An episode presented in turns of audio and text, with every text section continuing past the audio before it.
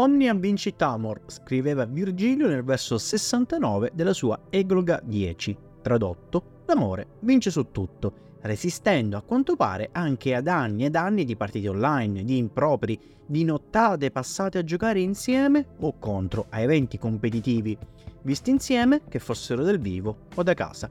Una bellissima favola che arriva direttamente dall'ultimo AIM di Katowice, conclusosi qualche giorno fa.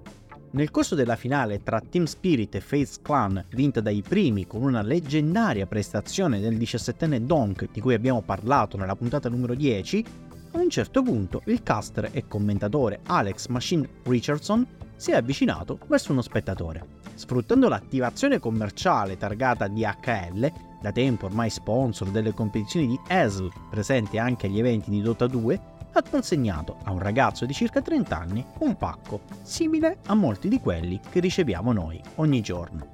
All'interno, però, era presente un altro pacchetto più piccolo e più carino, praticamente un piccolo scrigno. Il tempo di estrarlo, girarsi verso una ragazza seduta a fianco, mettersi in ginocchio, aprirlo e rivelare in diretta streaming globale il proprio amore con un anello, proponendo alla sua fidanzata di trascorrere il resto della vita insieme. Io sono Francesco De Eugenio Lombardo e questo è eSports Ready, il podcast che vi racconta ogni giorno le notizie e le curiosità più interessanti del gaming competitivo e non solo. Quella dei due amanti ritrovatisi insieme a un evento di Counter-Strike non è affatto una novità. Già un anno fa circa, l'8 maggio 2023, al Major di Dota 2 di Berlino, un ragazzo aveva infatti chiesto alla propria amata di sposarlo. Una storia, in quel caso, iniziata in realtà 8 anni prima, nel 2015, quando i due si erano conosciuti online, come spesso accade a molte coppie moderne.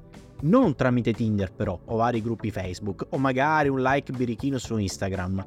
Il loro incontro è avvenuto su Dota 2, il MOBA targato Valve, in occasione di una partita, partita che da quel momento li ha resi inseparabili, a prescindere dall'esito positivo o negativo del match.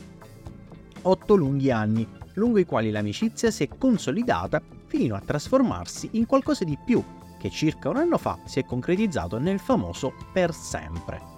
In mezzo alla finale tra Team Liquid e Gaming Gladiator di quell'anno vinta da questi ultimi 3 a 1, Tsunami ha chiesto alla ragazza quale sarebbe potuta essere per lei la cosa più importante durante l'evento, ricevendo in risposta che vincano i Liquid.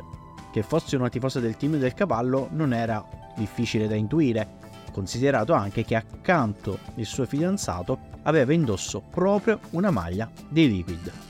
Poi il passaggio del microfono al futuro sposo, che ha avuto la possibilità di raccontare la loro storia mentre si inginocchiava per mostrare l'anello. Ci siamo conosciuti 8 anni fa durante una partita e abbiamo iniziato a fiddare insieme e voglio continuare a fiddare con te per il resto della mia vita. Vuoi sposarmi? A story of love, but it can also be one of sorrow. And right now for Falcons, it looks like they are going to suffer that exact fate here in the semifinals.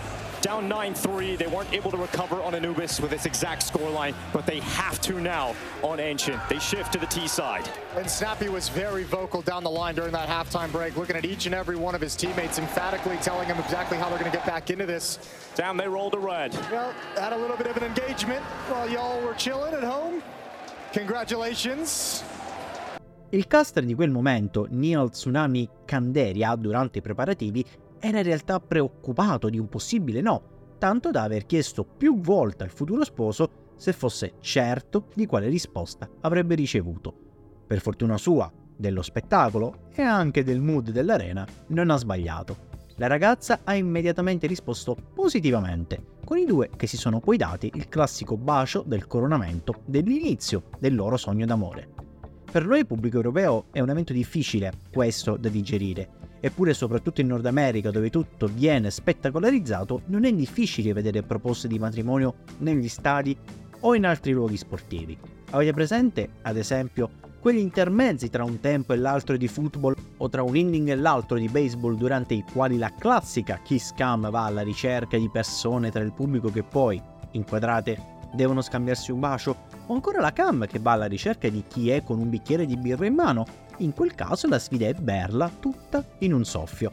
ovviamente sotto l'occhio rigido di tutto lo stadio e di chi segue da casa. Anche negli esports, ormai, tra un game e l'altro per intrattenere il pubblico capita spesso che si cerchi di passare tra le fila degli appassionati facendo domande, instaurando conversazioni e creando del vero e proprio contenuto. Un modo certamente proprio per coinvolgere il pubblico, per tenerlo incollato non tanto quello presente allo stadio dal vivo, ma quelli che si trovano a seguire la competizione o l'evento più in generale da casa, ma anche per rendere virale eventualmente determinati contenuti che sono ovviamente sponsorizzati, dando così ai brand partner uno spazio che potrebbe essere potenzialmente visto da molte più persone, catturando l'interesse del pubblico appassionato e non. Anche negli esports, quindi l'amore vince su tutto, ma probabilmente il denaro anche di più.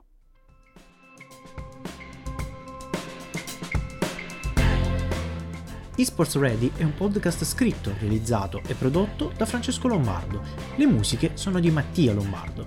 Le fonti delle notizie e degli inserti audio sono indicati nella descrizione dell'episodio.